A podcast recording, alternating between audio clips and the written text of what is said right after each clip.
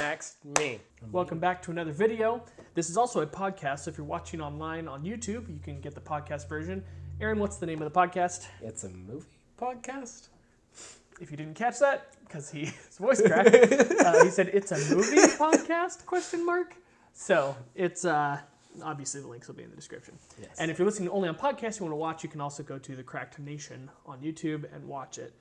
Um, all right, Aaron. So what are we talking about today? This was your idea, Yes, so I'm going to let you yes. start this off. Yeah, well, we're gonna run with the three categories, right? Best picture, best director, and best cinematography. Yep. Because those are the only categories that actually matter of anything important. Yeah, and we were going to do Best Actor, and we realized there just haven't been very many performances in the last 10 years. Now, this is counted 2010. So, 2010 film season Yes. uh, up to this last year, 2019. Because it starts at zero and goes to nine, and then twenty is the new decade. Exactly. So, we were going to do actor. Going through the list of all the acting performances, we're like, well, there's Daniel Day Lewis for Lincoln and about nothing else. So, we're just going to skip that, and that was just going to make this way Everything too else long. came out since October of this year. So yeah, pretty much. So I want to just preface this by saying that there were a ton of movies that I'm sure would be on my top 10 if I watched them. But I haven't. Yes. There are just so many indie films that either don't hit theaters, I don't have time to watch them, all this stuff. So most of my movies, actually probably all of them, are more or less blockbuster movies. Yeah. Like big movies that come out in theaters. because by those are big the only ones people studios. actually want to watch. Exactly. So don't sit here and go, you missed this movie or this movie. And it's like, yeah, I'm sure there's 10 or 15 amazing movies that I didn't see. But this is my list, and I don't really care. Um, and then, so we want to do our movies first and then go to cinematography and stuff. or We want to start with those. I mean, I kind of want to hear a defensive social network because I don't think that should be on anybody's list. I'm not going to defend that because that's not my list. Oh no, I know. I, I saw it on other lists Oh, too, most of the lists have it. and it's yeah, it was an important film, I guess. Did some good All things right. for VFX. So uh, there's, uh, I'm going to have four honorable mentions that I just couldn't put in my top 10. Okay. Um, now, if one of them is in your top ten, just we just won't talk about these much. I'm just going to list them Okay. because I just couldn't make a list without mentioning them. Uh, the Lobster. We talked about this that The Lobster is a movie that I don't really care to watch again, but I can't stop thinking about it. And I saw it many years ago, and the fact that I'm still thinking about it means it did something that most movies don't do. So that one's my 14. Arrival is my number 13. Makes Uh, Seth mad right there. Yeah, I know. And then I we rewatched Dunkirk last night, and it bumped it up a little bit, but not enough to get it in my top ten. It's my number twelve, and then number eleven is Whiplash. Okay. Yeah, I kept Whiplash out of my top ten. Okay. So I'm guessing it's in your top ten, Uh huh. but we'll get there when we get there. All right, you want to start it off with your number ten? Uh, yeah, my number ten that I sorted all of ten minutes ago. Uh huh. yeah, this is a. I put about twelve minutes of work into this list. Yeah, so. yeah. Yeah, no, in no means do I think I would defend the exact ranking of this, Sure. but I would defend, I think, the top few. All right. Um, so at number 10, I actually put Life of Pi, Oh, okay. because that is one of the few pure dramas. I mean, I don't even know if it's considered a drama, really. It's Yeah, kind of it's an definitely a adventure. Like, It really, yeah, that's a good way to put it. It is kind of an adventure movie. but that that was a movie that like that captured me when I watched it, Mm-hmm. and was like, oh wow, look at this. Yeah. Um, It- I think that's the only Ang Lee movie that I actually like. yeah. There's not many. Yeah, I don't. I don't even know if another one that I like. yeah. But I mean, I, I loved Life of Pi, and I, I know Mm-hmm. you rolled your eyes at it the other day, but Well, it's one of those that the more I watch it, the worse it gets. Unfortunately, because when I first saw it, I was blown away. Yeah. The 3D was amazing. Some of the best 3D I've ever seen. Yeah. The visuals are just stunning. But when I rewatched it, I was like, oh, the story just doesn't hold at Gotcha. all. Um, but I did have that same feeling you did when you're in the theater, and therefore I was like, oh yeah, like Yeah. this is a great film. But it doesn't quite hold up the test of time. Yeah, So that's why I okay. keep it off my list. it, but- it's definitely I haven't watched it in a few years, but it is a movie that I bought as soon as I saw it on sale. Yep, Like, I, I did as well. I own it. I mean, and I'm sure in a couple years I'll put it in again, and Yeah. I'll be like, huh, maybe I'll enjoy it think again. Um, but you got to some of these movies you just got to watch with a different eye. Um, and that one's just you just it's a feel really good feel good movie. yeah, Um, but not not feel good as in like oh man I'm so glad I watched this, but feel good as in like man this kind of like uh, Slumdog Millionaire had the same very kind of feel to it where you watch it. It's kind of a feel good movie. but yet it's still not. but yet I don't know if it holds We up. might just be picking out Indian films. See, but- that's- well, they're American versions of Yeah, American Indian. Bollywood. Yeah, exactly. All right, so my number ten is your favorite movie of all time, Drive, with Ryan I Gosling. don't actually think I've seen Drive. Oh, really? Oh, I thought you Yeah, watched it no, and didn't like it. Seth, Seth is Oh, Seth's very the- particular. very about- against it, Seth right? did not like Drive. Yeah. So anybody that's listening or watching that doesn't know, this is my brother Aaron. Probably should have mentioned that. And we have another brother named Seth, who's probably more into the more artsy than both of us. Ah, He's kind of in between us, maybe. Because you don't watch any artsy. Stuff. No. And you will be like, oh, this movie was just good. And Right. Seth, Seth kind of sits right in between of, it has to have piqued his interest. Mm-hmm. It's a little self motivated in the, I don't mean that in a bad way. Mm-hmm. But it's, if it didn't entertain him, he's not going to like it. Right. So like an But example would he be has an appreciation for the art side of right, it. right. That's true. Like he loved Honey Boy. He saw Yeah. it this year, loved it. I haven't seen it yet, but I don't think I would like it as much as he did. But he loved it. So. I do have his Um, Oh really? top movies of the Oh yeah, year. he did send us that, didn't he? Yeah. So on his Well, list. I'm not done with talking Okay, about Drive yet. Fine, fine. Talk about Drive, Top Go. Anyway. Yes, sir. The thing that about Drive that I think is interesting is that when I was at film school when this came out, ev- there were so many people that this was their all-time favorite movie when it came out, Okay. and it was kind of like every couple of years that one movie comes out. The Dark Knight did it. Yeah. When that came out, it was it's still my second favorite movie of all time. Like there are these movies that when they come out, boom, this group of people hold on to them. That's what Drive did, and it kind of brought the normal viewer into the art world of Okay. cinema, where if you, it's really slowly paced, but it's beautiful looking. The acting performances are super subdued. There's not a lot of talking, a lot of eye contact, and that's how you tell a story, that kind of stuff. And some about the movie. It was just, it was super special. Uh, unfortunately, that director didn't do it again with his next movie. But I think I think Drive is worthy of mentioning here because of what it did for a big group of people. Okay. I, I, I have a different movie that's farther down the road that I think did that. Okay, we'll get to it when we We- get to it. We'll get to that when we get to All right, that. what did he have at number ten? We Uh, didn't he even didn't, ask he him didn't, he permission. didn't rank him. No, no. Okay. Of course he didn't. Oh, look, my Amazon package. Go get your Let me back. go get my Amazon package. It's not. It's just his eight movies. Sure. Seth will do these like eight of the year that he liked, and then he did eight of the decade. Uh, so on his, he has Inception, Arrival, A Monster Calls. I never even heard of that movie, but uh, Beast of No Nation, which I didn't like that movie when I watched it. I don't remember if you ever did or not. I did. That was one of those first Netflix big budget movies, kind of. Right. Yeah, it's it's not my kind of movie at all. Yeah. Okay. Uh, Lion, Me, Earl, and the Dying Girl, Prisoners, and Wonder. Okay. So, So, I mean, they're- that gives you an example of what. yeah, that, kind of that- he that's likes Seth's compared to what we taste.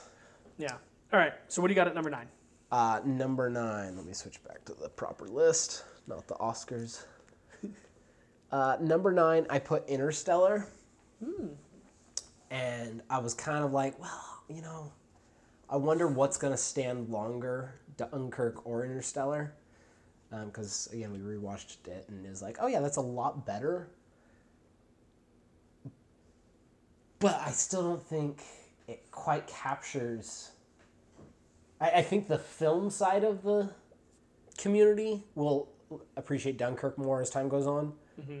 whereas I feel like the casual audience is still gonna look at Interstellar as this oh, really fun, good space movie, um, and so I sided with that side of the camp. All right. I went with Roma at my number nine. I didn't watch. If you didn't watch this, you would hate it. It's the closest to a foreign film that any of us have on our list.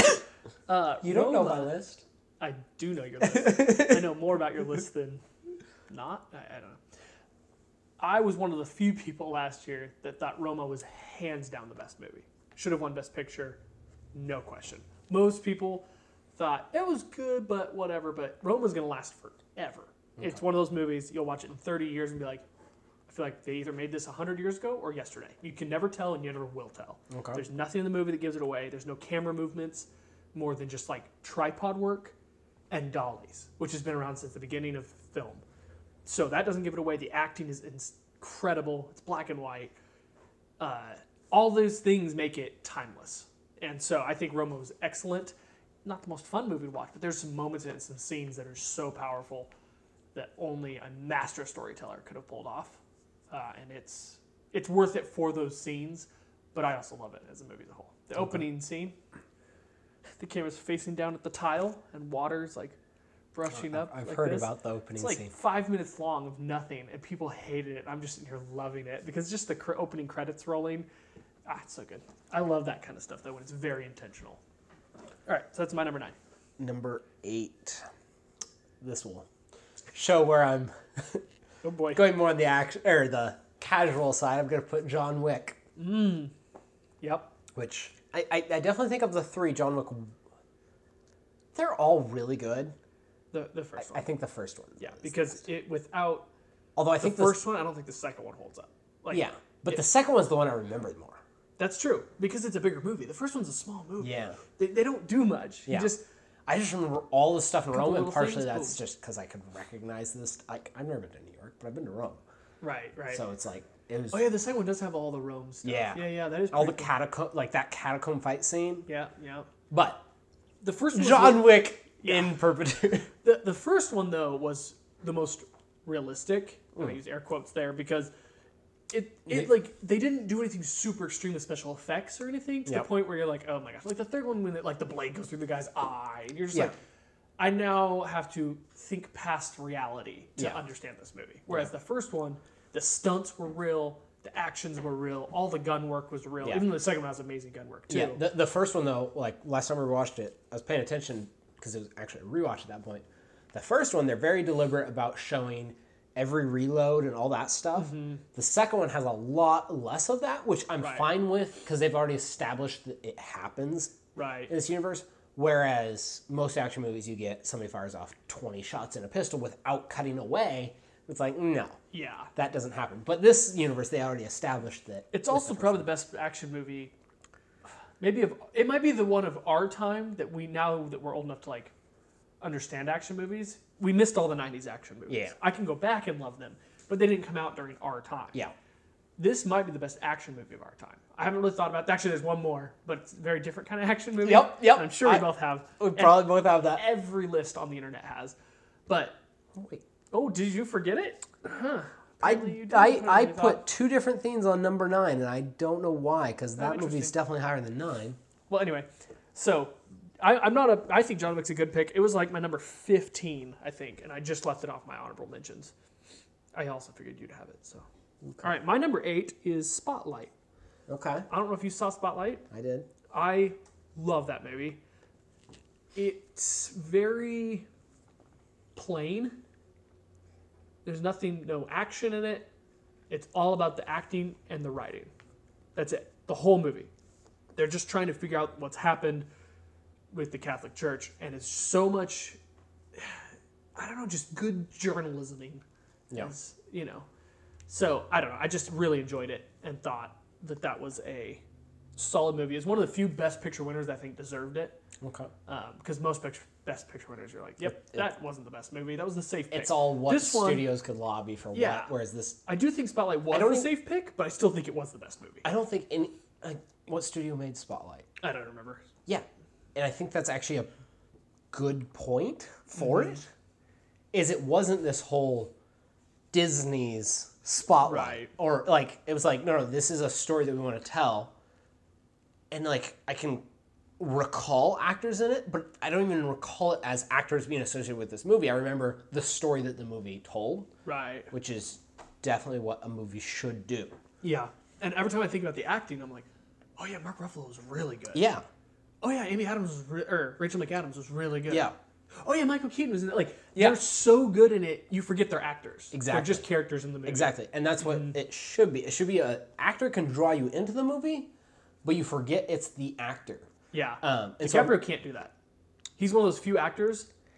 Maybe not, but you haven't seen Uncut Gems yet. No, I You- said DiCaprio. I, I know, I know, I know. Oh yeah, but that's true. But you, like, I would think that about Adam Sandler until I watched Uncut Gems. Then it was like, this isn't Adam Sandler. Like in Right, the theater, right. I was like.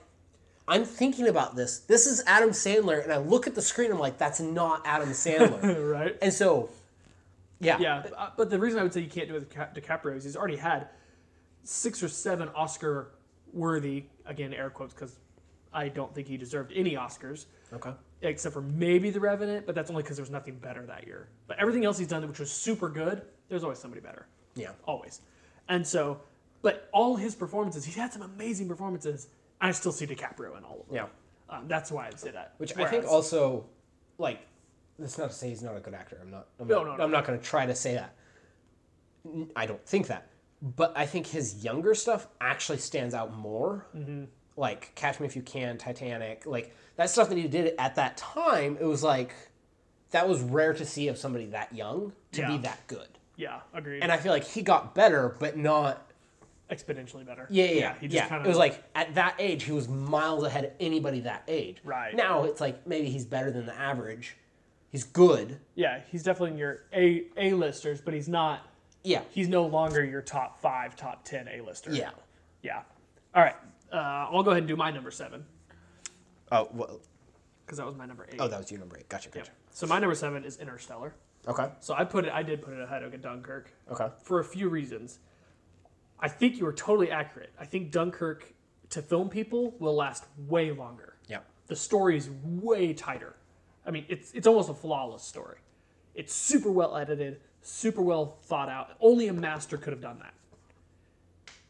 But when I watched Interstellar, there was this feeling that very few movies of, in our time have ever done. I imagine it's what people thought when they saw the original Star Wars or the original mm, like 2001 maybe or Alien when it first came out. Some of those groundbreaking space movies Yeah. that you're like, how in the world Yeah. am I feeling this way? Uh, Okay. That's what I felt when I watched Interstellar. yeah. The acting was mostly superb, Yeah. although I don't like Anne Hathaway. Uh, the, his cinematography was insane Yep. uh, the, his visuals I just love. They're they're so practical and yet there's so many special effects in them, but you just don't know because Yeah. it's so practically thought out. Yeah. He he he's he's a person who's thought ahead what shot he's going to do. Absolutely. And so he knows what he should do with practical and what he should do with CGI. Yep. He's never on set going. Actually, let's just CGI this. Exactly. That's a horror. Yeah, I bet I guarantee you, Christopher Nolan could shoot a movie without a storyboard. Probably. He does a storyboard, I'm sure, because people need to know. Yeah. But he knows every shot in his head. He knows exactly what he needs. I bet he Yeah. rarely overshoots anything because he just gets. He knows exactly what he needs. He doesn't waste time. He doesn't. And, And- Interstellar. Oh, that docking scene. I was just about to bring up one of the best Oh my gosh. scenes ever in cinema, I don't know why. I, I except for what other yeah, it's yeah. on here. Which yeah, it's so good that docking scene. Yeah. and I don't know what it is about it because you think about it, you're like, huh. But I think a lot is the score. The score is just pounding Well, the whole the, time. the whole movie has built up all these aspects. You've got all the emotional impact of the characters and what they're going through, Mm-hmm.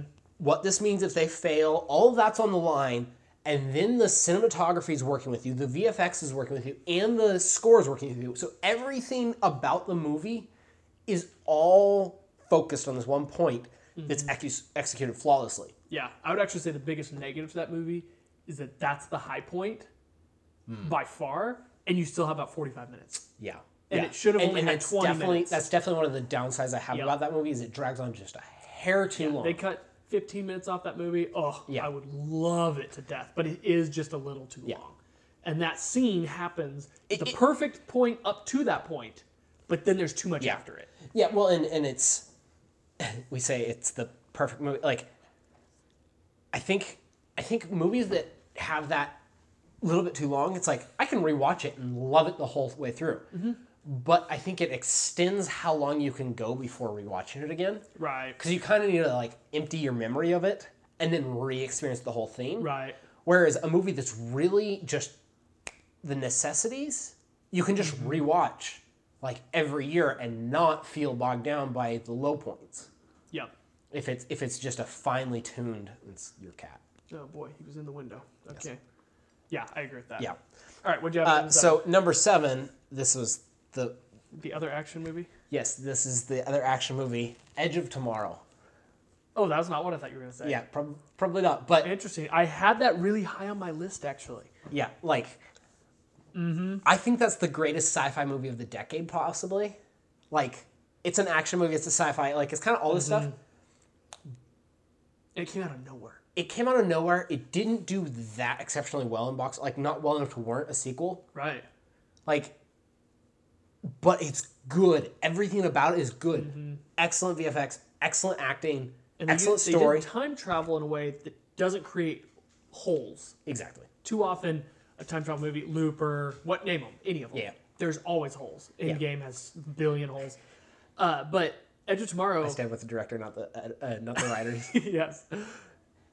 It, it, it doesn't create a problem because it, it contains itself yeah, and it finds a way to do that. And because there's other influences, yeah, otherworldly influences on it, you can they can get away with a little more and they use that to their advantage. And Yeah, it and also it's- it's a introduced very- the great the greatest action actress of our time, Emily, Emily Blunt, Blunt, yeah. which everybody is like, why isn't she getting more action Yeah. movies? Yeah. Because she had two or three in a row and then she hasn't had anything for quite a while. Yeah. And then she had a quiet place, but that wasn't an action movie. So Yeah. I'm like, "Ah, I want her and Rebecca Ferguson Oh, to be in the same movie that would be a good. the two of them would just be like one could be the good guy, one could be the bad, you know, whatever. Yeah. Oh, I would go see those two fight because yeah. they're both awesome. I Yeah. had uh, uh, higher than Edge of Tomorrow. I had uh, Mission Impossible: Rogue Nation. Okay. Because of her, Yeah, she makes that movie. She's maybe the, Yeah. Oh, he, her and Emily Blunt in those two movies. It's hard for me to pick a favorite. yeah. Rogue Nation also has that that scene, the opera scene, that I cannot figure out how they would have planned shooting that. Because there's so many pieces that all come together, but they're all based on the timing of the performance of the opera. It's the editor, man. Yeah, but how do you like? Hours of storyboarding. Yeah, exactly. I'm thinking every single shot had to have been decided beforehand, and there's probably not anything left on the cutting room floor. yeah. Oh, no. Or or they planned out so much more on each one than right, that needed. they could edit either way to fit. Yeah, and then possible. sync them all up and then edited. where I they- think based on the fact that he did, uh, he also did the other Tom Cruise movie, didn't he? Um, the car movie. I who never saw it. directed that. The same director, I think, that did Rogue Nation. I might be wrong about that, but I, based on how good that movie was through and through, I think it was probably more well planned out and less fixed in the editing, and probably just shot excellently Yeah, um, to pull it off. So Edge of Tomorrow, I like that pick. All right, my number six, which I think is going to be higher on your list, maybe, is Hell or High Water. Hell or High Water is a huge personal favorite of mine. Uh, it seems simple, not a huge budget. It was probably 15 to 20 million, but that's not a very big budget for yeah. Hollywood Oh yeah. and the majority of that went to actors, I'm sure. Uh, Jeff Bridges. I Chris Pratt. cannot believe that movie didn't get any Oscar buzz. It was up for Best Picture, but Yeah. nobody talked about it. Nobody acted like it was the best movie. It was the best movie that year. That one came out the same year as Arrival, I think, right? I believe so. Yeah, the two of them, neither of them won. I don't even remember what one. It was like, was that the Moonlight year? Uh, yes. Ugh. Yeah, Moonlight. Moonlight, La La Land, Manchester by the Sea, Lion, Hidden Figures, Mm-hmm. Hacksaw Ridge, Arrival. So there was Saw Ridge. well, yeah. But there was a lot of buzz and studios pushing for other movies. That Uh-huh. it's a miracle it got nominated, but it should have won. It was the best movie. Oh yeah, that, that one. I mean, I would be okay with Arrival. One of those two, I thought were by far the best. Moonlight is one of those movies that people only like it because it's politically correct to like that movie. Nobody saw Moonlight, and anyone who did is like, "Oh, it was so good." Ask them again in ten years, and they'll be like, oh, yeah, "I remember seeing that movie." They'll, They won't sit down and watch it again. Yeah, It nobody cares. It's the Yeah. same as Green Book. Nobody watches Green Book. yeah. So Which I was re going through the things. I was like, "What was Green Book again?" I remember it was a Oh, exactly. politically motivated thing. Like, Uh-huh. I I had that same thought, but I couldn't remember what the movie even was. So I think Hell or High Water was a very much underrated movie, Yeah. underappreciated. I can't think of anything negative about that movie. It's paced perfectly for what it is. Yeah. It's got amazing acting by I mean Chris Pine's an A-lister and Jeff Bridges is, but they're not the big money pole A-listers. Yeah, no. And it was good to see Nobody's Ben going to Fo- watch a movie with Ben I, Foster. because of either. Ben one. Foster is one of those supporting actors that it's he elevates an entire movie. If he wasn't in 310 to Yuma, we don't like that movie as much. But he is every time he's that supporting character, and he's always kind of the good guy slash bad guy. Yeah. Oh, he he sells the movie for me. So I love Hell or High Water. My favorite moment in that movie is when there's the group of civilians chasing them, and he stops and pulls out his machine gun and starts shooting, and all the civilians turn tail and run.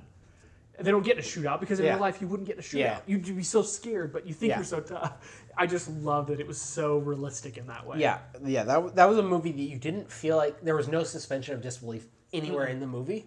they they break into a bank in Texas. Of course, there's guns everywhere. Like it Yeah. makes sense. And Yeah. there was no ridiculous shootout stuff. You're like, okay, come on, somebody get shot. It didn't Like, feel like anything in that movie was hyped up.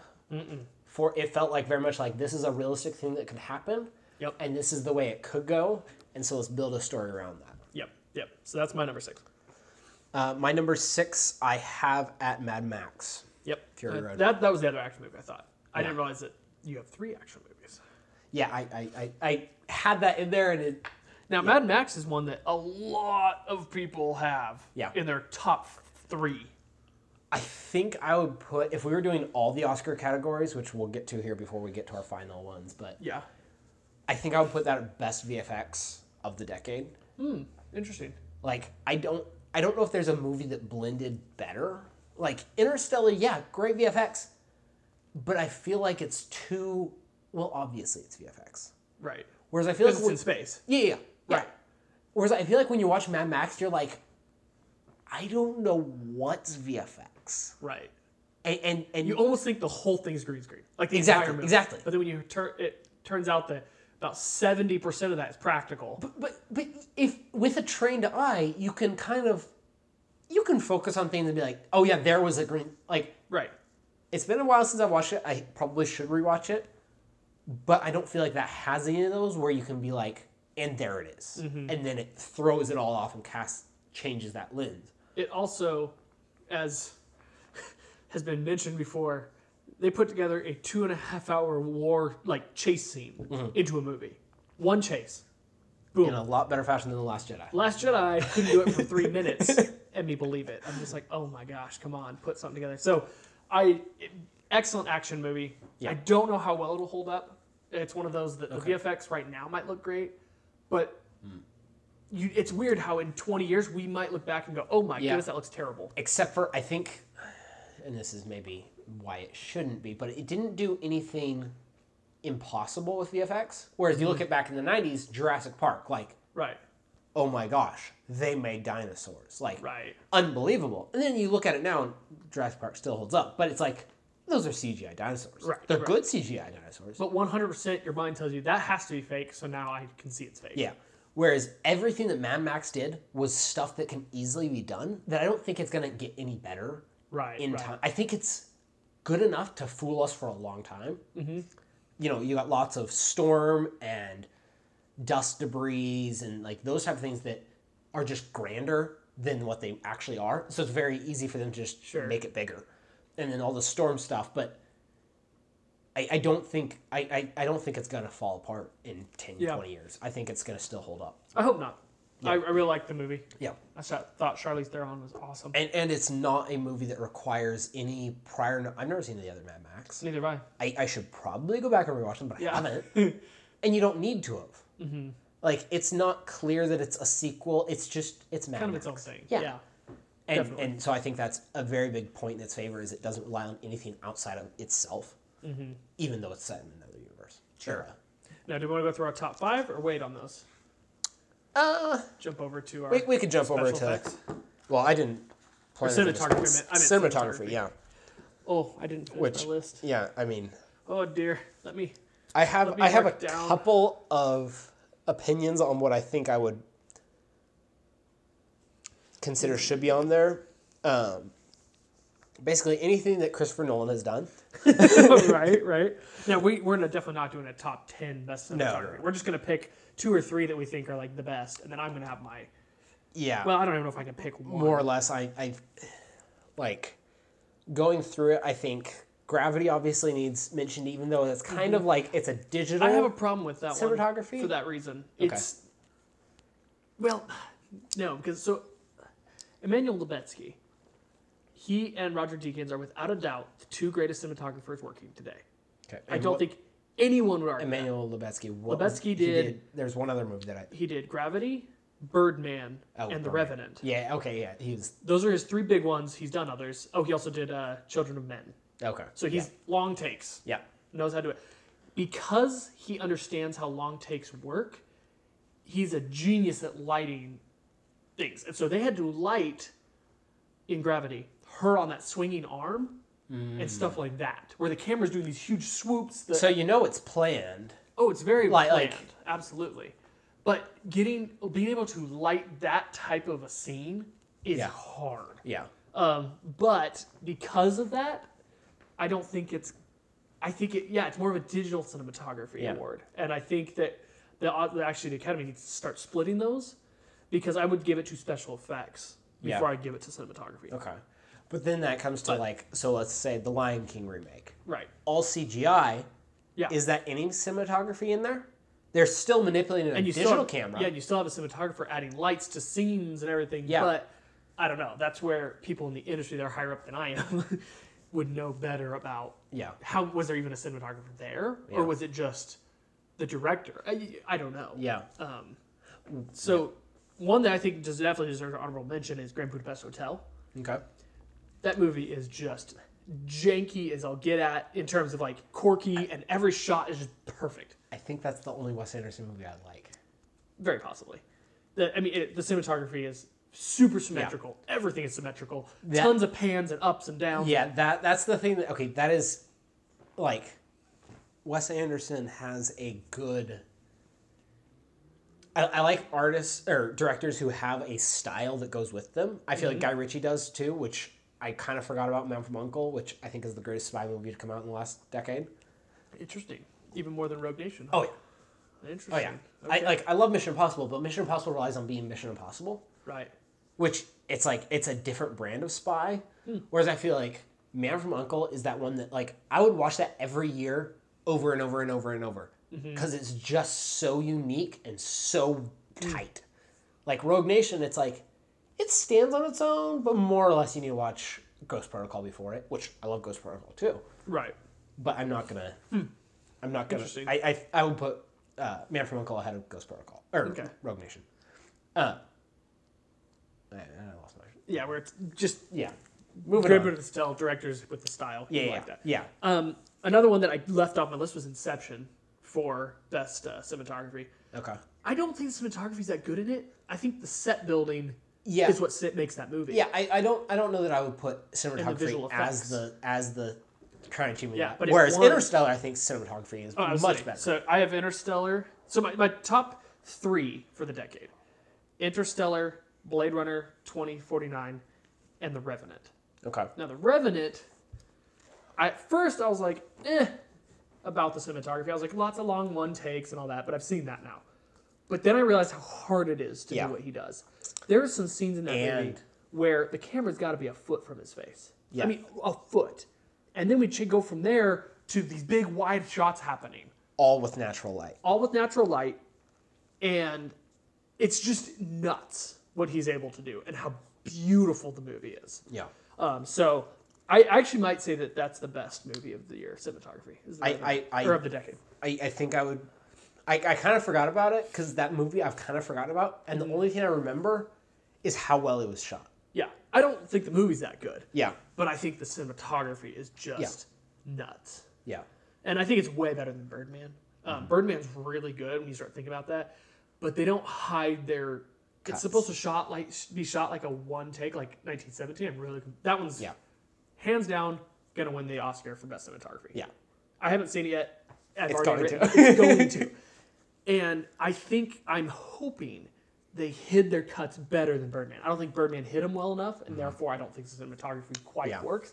Because I not for not yeah. well, Well, not once did I think, man, there hasn't been a cut this whole movie. Yeah. like I, it was so obvious where the cuts were. yeah, It's like oh, they go into a completely dark room and they come out in a weird amount of timing yeah, it doesn't work, like things like that. So Okay. I think that's why the Revenant's much better. Is Yeah. they don't hide the cuts. Yeah. They're just these really long one takes.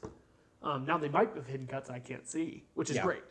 Um, but and then Blade Runner I thought was just beautiful. yeah, Whatever you think about the movie, not sure, but yeah, yeah. That I mean, I, I Now- don't think I'd have any disagreement on any of those because Do you have anything else to add? Like Nope. any others? Okay. not really. I mean, it, it's all just I just have the nominations for the decade here, Yeah. and and there's no others that I'm really that. Mm, Life of Pi would be another one like Gravity that I'm not sure how much of that was digital Yeah, because a Although- lot of that was digital effects. but I think it was less so like it had less digital elements than gravity. Gravity was her face, Right. and that's it. Oh, they strapped her onto a thing. Yeah, yeah, yeah. They strapped her onto a thing, but it's like everything else, like even her suit was CGI.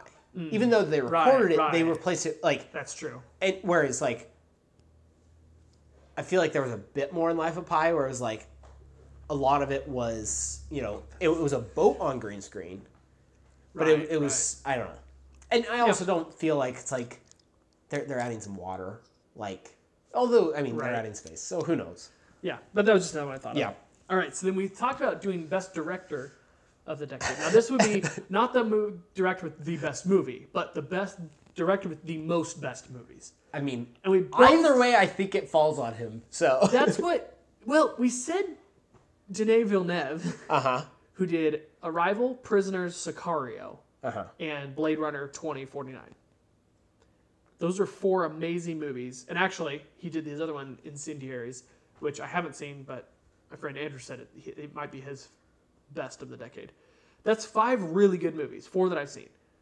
But Nolan has done Interstellar, Inception, Dunkirk. Yeah, I have Dunkirk higher than Arrival. yeah, I, I don't know. I, I think at first I was like, oh, Denis Villeneuve for sure. But if if we're doing don't the know. entirety, like But Nolan also came out with a Dark Knight Rises in the middle of that, which was just a crap show. yeah, that is very true. But Dene Devel, however you pronounce it, Denis Villeneuve is Yes. the best I've heard.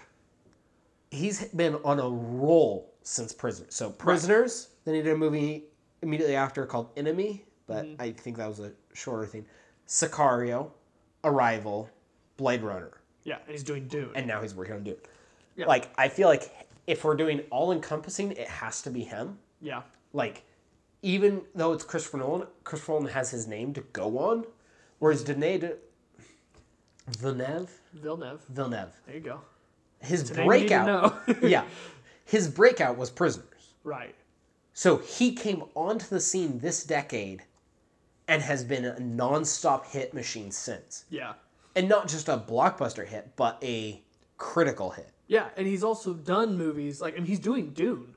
Yeah. So he's not like he's kind of doing the Nolan thing, where Nolan did his own thing, then he grabbed Dark Knight Yeah. or the Batman trilogy, and you're like, oh, you took a major property, Yeah. made a good movie, moved on.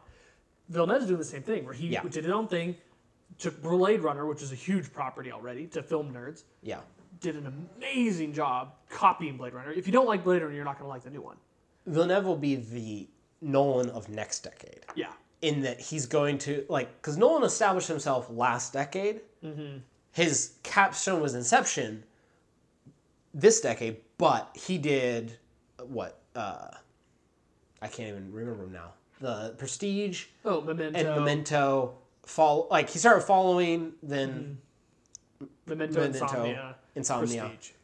Prestige. Or, and Batman. well, in there. Batman Begins was before Prestige, but And then it was like Dark he Knight, kind of built which up, was his- and then it was like he did his uh, series, you know, his studio movies, and then after that, he then jumped into his personal projects that he wanted to do, which Right. was Inception was the big one that he'd been like that's why he made the Batman movies was to Right. make Inception, and so, but Villeneuve, we have these movies before he got the studio movie. Right.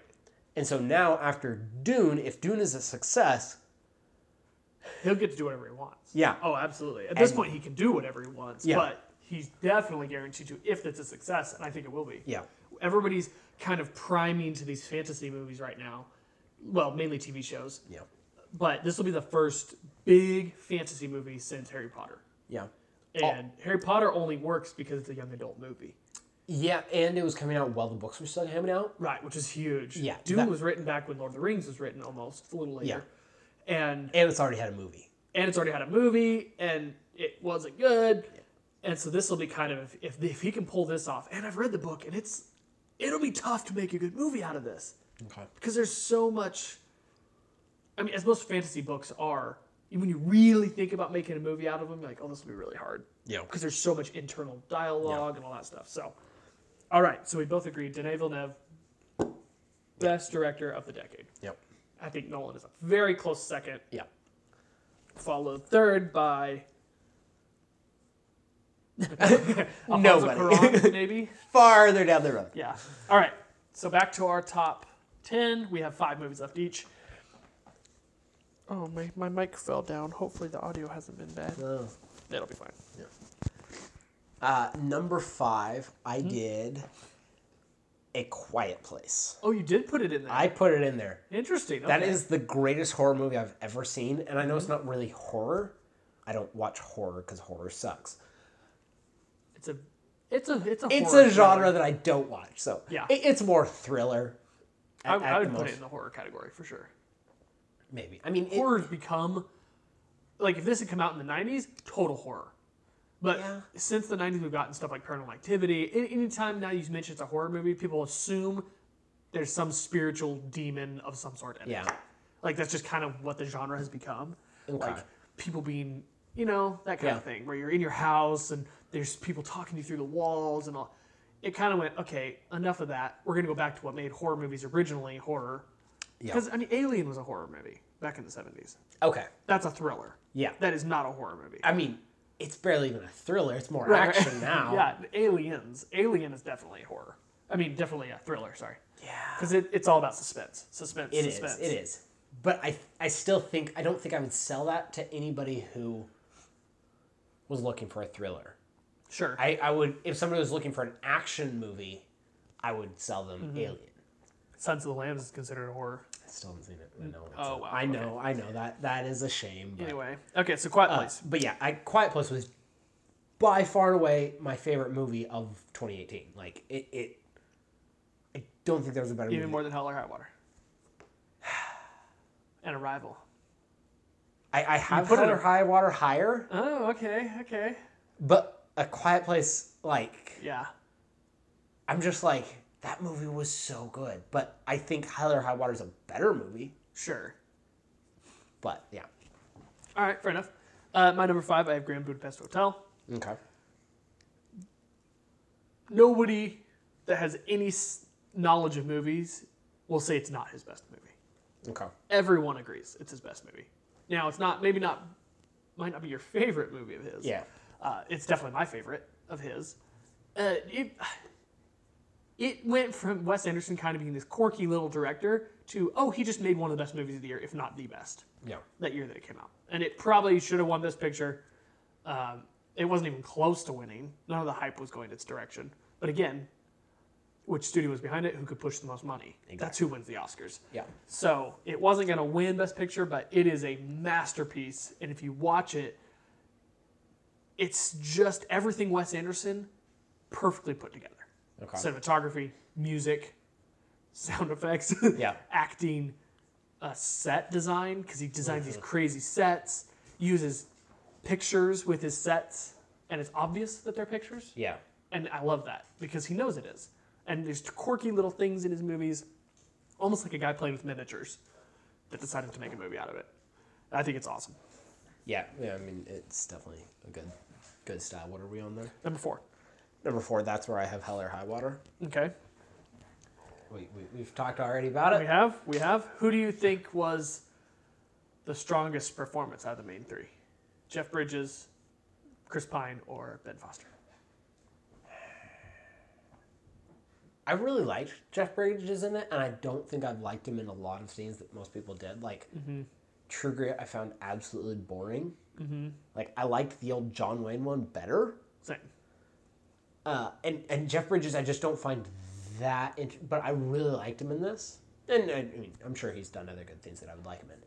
But from what I've seen, like this was my favorite performance that he's ever done. But the whole, just Yeah. all of 'em- all of them together. But All right. My number four is the very controversial Zero Dark 30, yeah, which you definitely don't have on your list. nope. I need to rewatch it. I need to rewatch I it. think Zero Dark Thirty is an awesome movie. Now, I still like The Hurt Locker more. Okay. I think The Hurt Locker is a more special movie because we've never seen that. We've never seen a Bomb Squad Yeah. movie. We just haven't. And if you have, it's not good. The Hurt Locker is the you get a few friends over and watch it. yeah, You you, you don't wouldn't bring do that with Zero Dark Zero Dark Thirty. I want to sit ever. down and watch it by myself. Yeah. and I want to have all the lights off, and I just want to focus and watch this master story Yeah. come together. Now it's a big story. It kind of reminds me of like long dramas, like The Godfather and things like that. And I'm not saying it's as good as The Godfather because it's not, but those movies that just go an extra thirty minutes longer, but without that the movie doesn't work. Yeah. It's not like Interstellar that needed a little cut off the end. It's a movie that's built for this huge story. And it ends with the killing of Osama bin Laden. It doesn't end with it doesn't they don't kill Osama bin Laden and there's 25 minutes. Yeah. It yeah. ends on the we climax. don't need the postscript. No, and it was so good that last scene, and it's just I still have a few issues with the movie. Like when I'm watching it, I'm just like, mm, I don't like that or something. But as a whole, pulling off that big of a movie Yeah. about a touchy subject like that that wasn't a little off, like I would say American Sniper was. Yeah. American Sniper, I don't think holds up. I No. think it No. only works if you know who Chris Kyle is. Yeah. That's it. You can not know who Osama bin Laden is and still think this movie is just Yeah. awesome. Um, that's why I like it. I also think that Catherine Bigelow is underappreciated by Hollywood. They keep trying to push female directors, and yet they aren't pushing the Oscar-winning director Yeah. and she's she at that time now she she made a movie called Detroit or something I didn't see it didn't really care to uh, but at that time she was one of if not the best director Yeah. uh, at that at that little moment Yeah. um, so I'm just kind of bummed that she didn't get any more work but she's also a little too political Yeah. and she, too politically neutral Okay. quit snapping I'm, I'm trying to get the dog. yeah the dog's right here uh, she's a little too neutral and doesn't push an agenda like Zero Dark Thirty doesn't have an agenda left or right Yeah. it's like this is what I know. It might not be accurate. I'm Yeah. sure it's not. But there were people upset about the information that she got because they were like, "Who's feeding you this information? This is like top Okay. secret information." So, and she was like, "I don't care. I'm making the movie." Huh. So it was a very political statement. It actually got blacklisted for the Oscars, Okay. and that's why Argo won, is because they were like, still like Argo. I love that movie. "Ugh, it better not be in your top." No, three." it is Okay. not. It is not my top ten, but I love that movie. I think it's fine, but Zero Dark Thirty in 20 years will be just as good as it is now. Yeah. It's not going to be better or worse. It's going to be right where it is now, and it will always be that good. I'm just a So. sucker for biopics. is I know you are, honestly it. but Zero Dark Thirty is a biopic, kind of. Yeah. But it's not as much of a biopic. Yeah. It's hard to make a biopic about something that happened like 10 years ago. Yeah. So, Well, and and when More than everything now, but- about it is, I don't. Biopics are the one drama that I love. Like Yeah. Mm-hmm. if it's a biopic, I will go watch it. Like. and- Alright. and- yeah. my number three, Sicario. Okay. Now, we were talking about the greatest scene of all time. Was this the movie you were thinking of? No, 'Cause I we- mean, we were talking Interstellar. There was yeah, the yeah. I, documents. I have I have two favorite scenes of all time. okay, is one still coming up on your list? One is still kind of a Okay, okay, we'll The wait. other is Interstellar. It's okay, document. so Sicario, I didn't know who made that movie when it came out. Okay. I don't think I might have known it was the guy that did Prisoners, but yeah, I didn't really care at that point. It's Denis Villeneuve, who we already talked about a bunch, and I was like, oh, Emily Blunt's in it. I'm I'm in because she had just Yeah. done Edge of Tomorrow, and so Sicario comes out.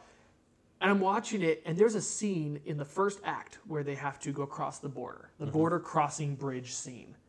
They legitimately blocked off the border for this scene, yeah, and it is without a doubt my favorite scene of the last 10 years Okay. of any movie.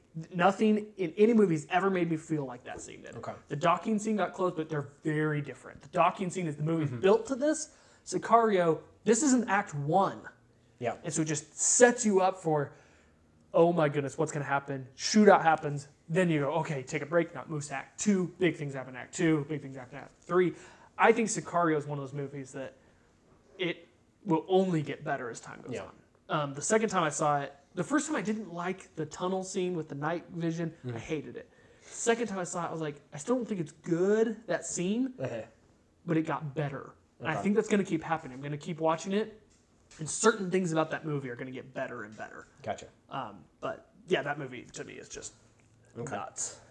Uh, so we're number three, right? Yeah. So number three has my other favorite scene, Whiplash. Oh yeah. Okay. So that I forgot. the final scene in Whiplash He he's goes up on stage and does the whole fu to J.K. Simmons. I forget the actor or the character name, but he it- that whole drumming scene. It's like so intense, and you're just like, what is going to happen? And it and you're just you are so invested, and and so th- that end scene in Whiplash and the docking scene are my two favorite scenes of all time.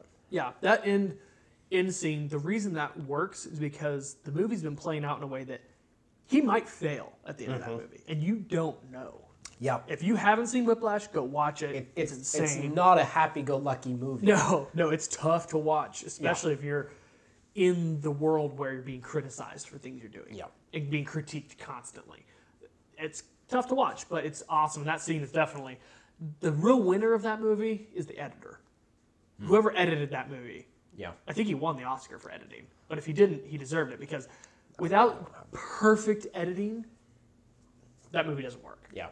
Because the story alone isn't that great, but each scene is built perfectly to pay it off. Uh, but I mean, it's whew, you're just like holding your breath for 20 minutes at the end of that movie. Yeah. It is definitely awesome. I it was my number 11, so I almost Okay. had it in my top 10. Yeah. Uh, my number two was Prisoners. Oh, so I know what your number one is. Okay. Yeah. All right. Prisoners was. So Seth and I went and watched that, and that was.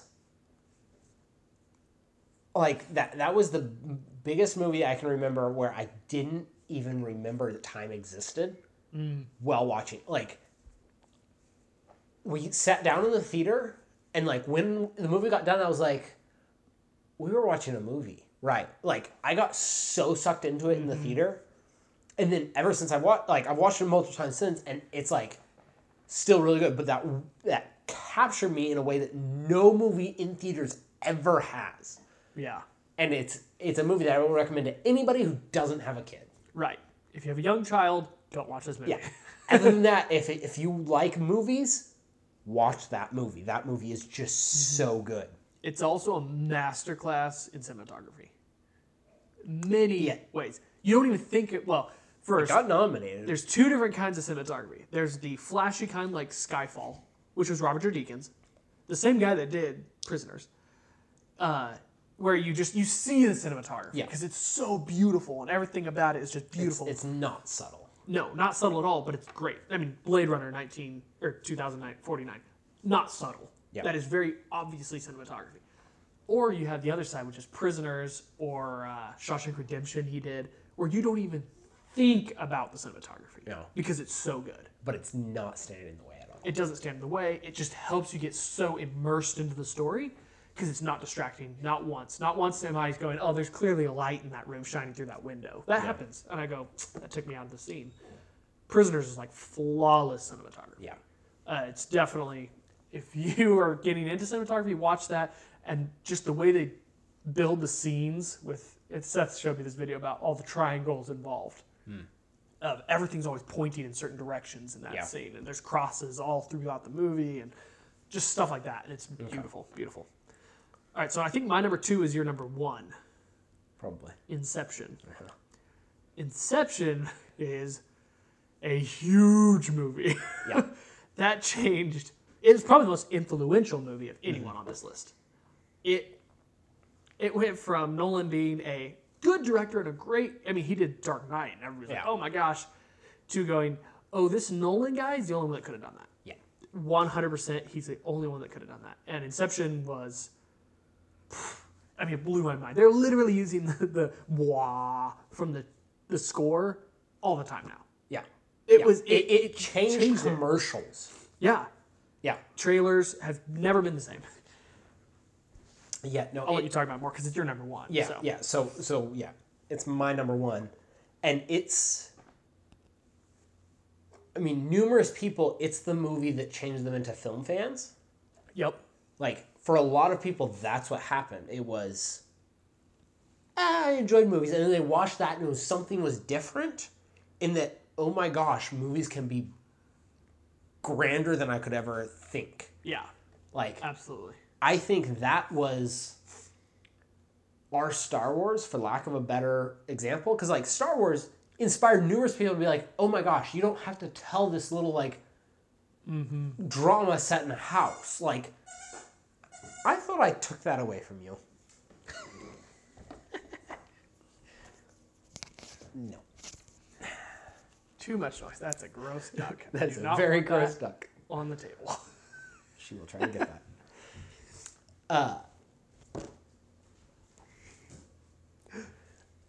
if you can't see what's happening, we took the toy from the dog, and it wants it back. Yes.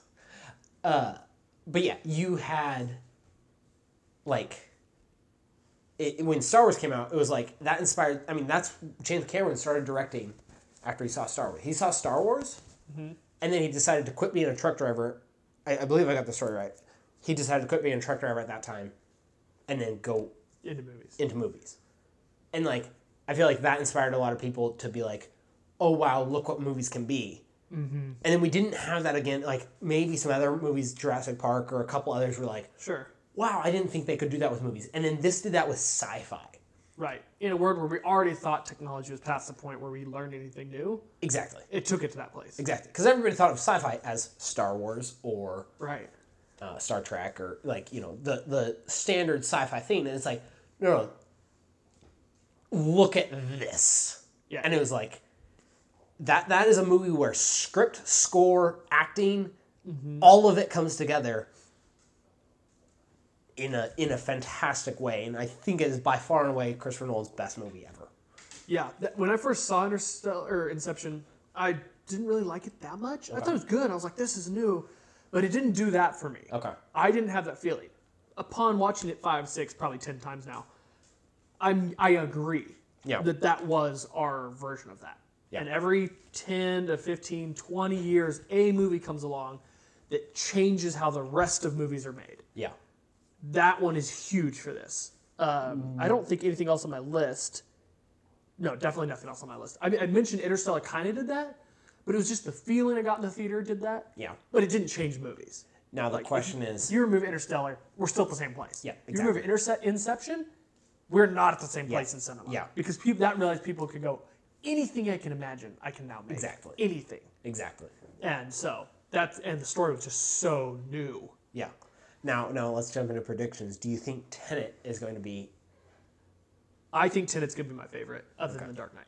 I think The Dark Knight will always be my favorite Nolan movie just because of what it did. yeah? But I think Tenet If, if is my kind of movie. if Tenet can pull off what it looks like it's promising, uh huh.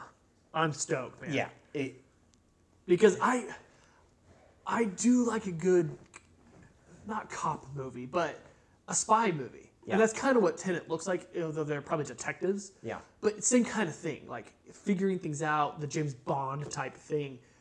This is kind of Nolan going, this is my kind of Bond movie. yeah, And I I think if he pulls it off, which I have total Oh, trust yeah. that he will, I think it'll be my favorite, at least of these. Because Inception, even though I, I believe I put it number two, yeah, is way up there. I don't love that movie. I, I just don't. I think it's really good, and I think it's probably one of his best, if not his best, yeah, probably his best movie. I just don't love it for some reason. I've Okay. never gotten to that point where I just like, oh, like I like Interstellar more, okay, but I know it's not as good of a movie. okay, So yeah. I, I, I find Inception is the one I'd rather rewatch than Interstellar. Like, I, I'd probably rather rewatch it too, because Interstellar again it drags on too much. Yeah. It's too big of a movie. But when I get excited to watch a movie, I don't go, oh yeah, I haven't seen Inception in a while. I don't Yeah. think that. okay, I think, oh, I haven't seen Interstellar in a while. I throw Okay. that in. But I've also seen Inception enough that I'm probably Yeah. a little fatigued on it. gotcha. You're going to hate my number one Uh, Probably. The Social Network. That's why you didn't want to talk about it yet. I will explain to you why The Social Network is the best movie of the last 10 years. Oh, please do. There's a hundred. or it's- oof, I already Yeah, started there's wrong. an absurd amount of There's attacks. a thousand plus VFX shots in that movie. It is a socially relevant movie, which I usually try and throw out the window because I don't want a movie to be socially Mm-hmm. Yeah. relevant. But it is without dating the movie. Yes, it's social media era. Of course, that'll be dated. But any of these, if you really look at that, for the most part, Yeah, I mean, gonna be it's gonna dated somewhere by It's gonna be as technology. dated as a space race. It's like E- exactly. it, it's not dated to a exclusionary point, but it's dated to a cultural Yeah. moment. I don't think in 30, 40, 50 years, when we're way past this whole Facebook thing, because Facebook's not going to be around in 30 years, people will still watch this and be very interested. Okay. It's not, it, it took a very specific, relevant thing in time and made it big. Okay. You could watch this in the future and it won't matter. It'll still be good. The David Fincher does a thing in his movies where you watch it and at first you're like, meh. Unless you're a Fincher fan. I, I watch his movies and instantly like them. Okay. But most people go, meh, and they watch it again and go, eh. And then four, five, six years later, they watch it again and go, huh. And then by now, you get the Fight Clubs. The Fight Club was hated by critics Okay. and now it's considered one of the all-time greats. His Girl with Dragon Tattoo, nobody's talking about that. But film people are starting to look back and go, mm, that movie's really good. Because he keeps pushing the boundaries in a way that people don't really like upon Okay. first viewing, that down the road it holds up and it gets Yeah. better every viewing. If you watch Social Network again right now, you will like it more than the last time, I guarantee it. I mean, I think out of all the movies we've talked about, that's probably the movie I've watched the most recently. Oh, interesting. I watched that when I visited you in Colorado. oh, yeah, you did. But was that your first time seeing it? No, Okay. I'd seen it before. Okay. Yeah, I don't know what it is about that movie, but I just think that every time I think about it, I'm like, that movie's virtually flawless. Okay. Everything about it, the acting is insane. The way they they work a like law case. Yeah. I don't know. Some of that movie's got something special that most movies don't anymore. I, I think my problem is I look at it like a biopic, Mm-hmm. and I like the feeling that most biopics, especially like Ron, Ron Howard biopic, I love that type.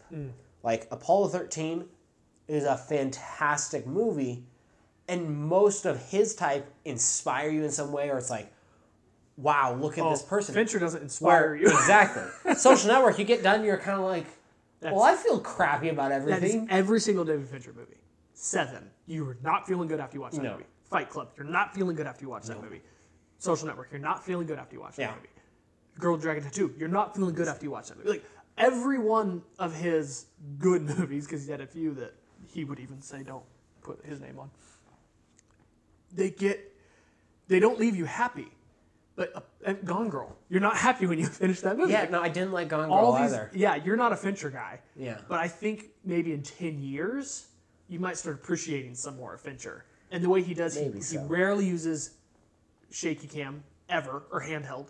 Everything is always dollies, tracks, tripods. I just I feel like before everybody started talking about the best of the decade, nobody talked about Social Network. Nobody cared. Like Yeah. like even when when I decided to watch it at your house, it was like you're like oh yeah uh, uh, like Yeah. and, It's and- true. and it was like nobody ever brings it up, and then all of a sudden the end of the decade comes and everybody's like the Social Network. right. It wasn't like- even talked about that year. Yeah, But again, that's a very Fincher thing is that the year his stuff comes out, you're kind of like, I'm not sure about. Um, but he just has a way of doing this magical thing in movies that his movies are almost like a commercial okay. where they kind of hit you like, meh. But then upon further viewings, you're like, man, I really want to buy that product. You know, you just kind of like, Okay. interesting. So that's why I have social network at number one. Okay. so, Now I so- think so. You you don't think Watch Motors is as psychotic as I do this time no, around? no, but there, some of their stuff was ridiculous, but I mean, I'll defend It's- the in game. I do think- I do- you wouldn't. No, Endgame should not be on anybody's top of the decade. I mean, Um, most important of the decade, maybe. It- I mean, Uh, Not, think about not in the history of movie. Uh, Well, it it. I, I don't know. I'm exactly, just so exactly, over it. I think Ragnarok is much better, but it's not as important. exactly. You can never watch Ragnarok; and you're not missing anything. You need to watch Endgame to see how you take a 30 movie, yeah, twenty-two. 22 movie. Yeah, I don't know. yeah. Team. How, how, how do you take twenty-two movies that have been building up to one moment Mm-hmm. and pull it off? That's your case study right there. Right. It wasn't perfect, but by golly, it was a lot better than it could have been. Yeah, like, for sure. a lot better than Rise of Skywalker. yeah, yeah, yeah. No, you, you, you like the amount that was riding on it and it managed to pull it off is why I think it's the most important of the Marvel movies. yeah. Like, obviously, Iron Man 1, Captain America 2, and Thor Ragnarok, Thor 3, those are the three best cinematic, like independent movies, those are the best 3 by far. I don't think anybody would disagree with that. Black Panther fans would disagree. Black Panther fans can go Called Shove it. But Endgame was, I think, like if you're a Marvel movie, Marvel fan, I think Endgame is like that. That that was just the crescendo that was perfect. Right. It's not a perfect movie, but I think it's a perfect conclusion to the s- entirety of the MCU. Yeah. Which this is the first time we've ever had that. At most, we've had TV shows that have had epic finales. Right. Now we had a movie that had two seasons worth of episodes, which were full on movies, Right. that then concluded in this, and they didn't fumble. Like, right. Right. and, and so that's why I will defend Endgame, and I think it's better than Infinity War. But you, you, disagree. Mm. But I, I do think that looking at this, Inception is the movie that changed cinema the yeah, most. absolutely. Absolutely. But I think those two, way down the road, it'll be interesting. I think it'll be kind of one of those years that you look back and go, um, I mean, 20. like, okay, let's look at like 1976. I think Taxi Driver was by far the best movie. It changed how movies are made. Rocky won Best Picture. People still love Rocky. Yeah, It's not like Rocky's not being talked about. yeah, So both those movies are examples where they're both such different kind of movies, Yeah. and they're both still talked about and still influence movies forever.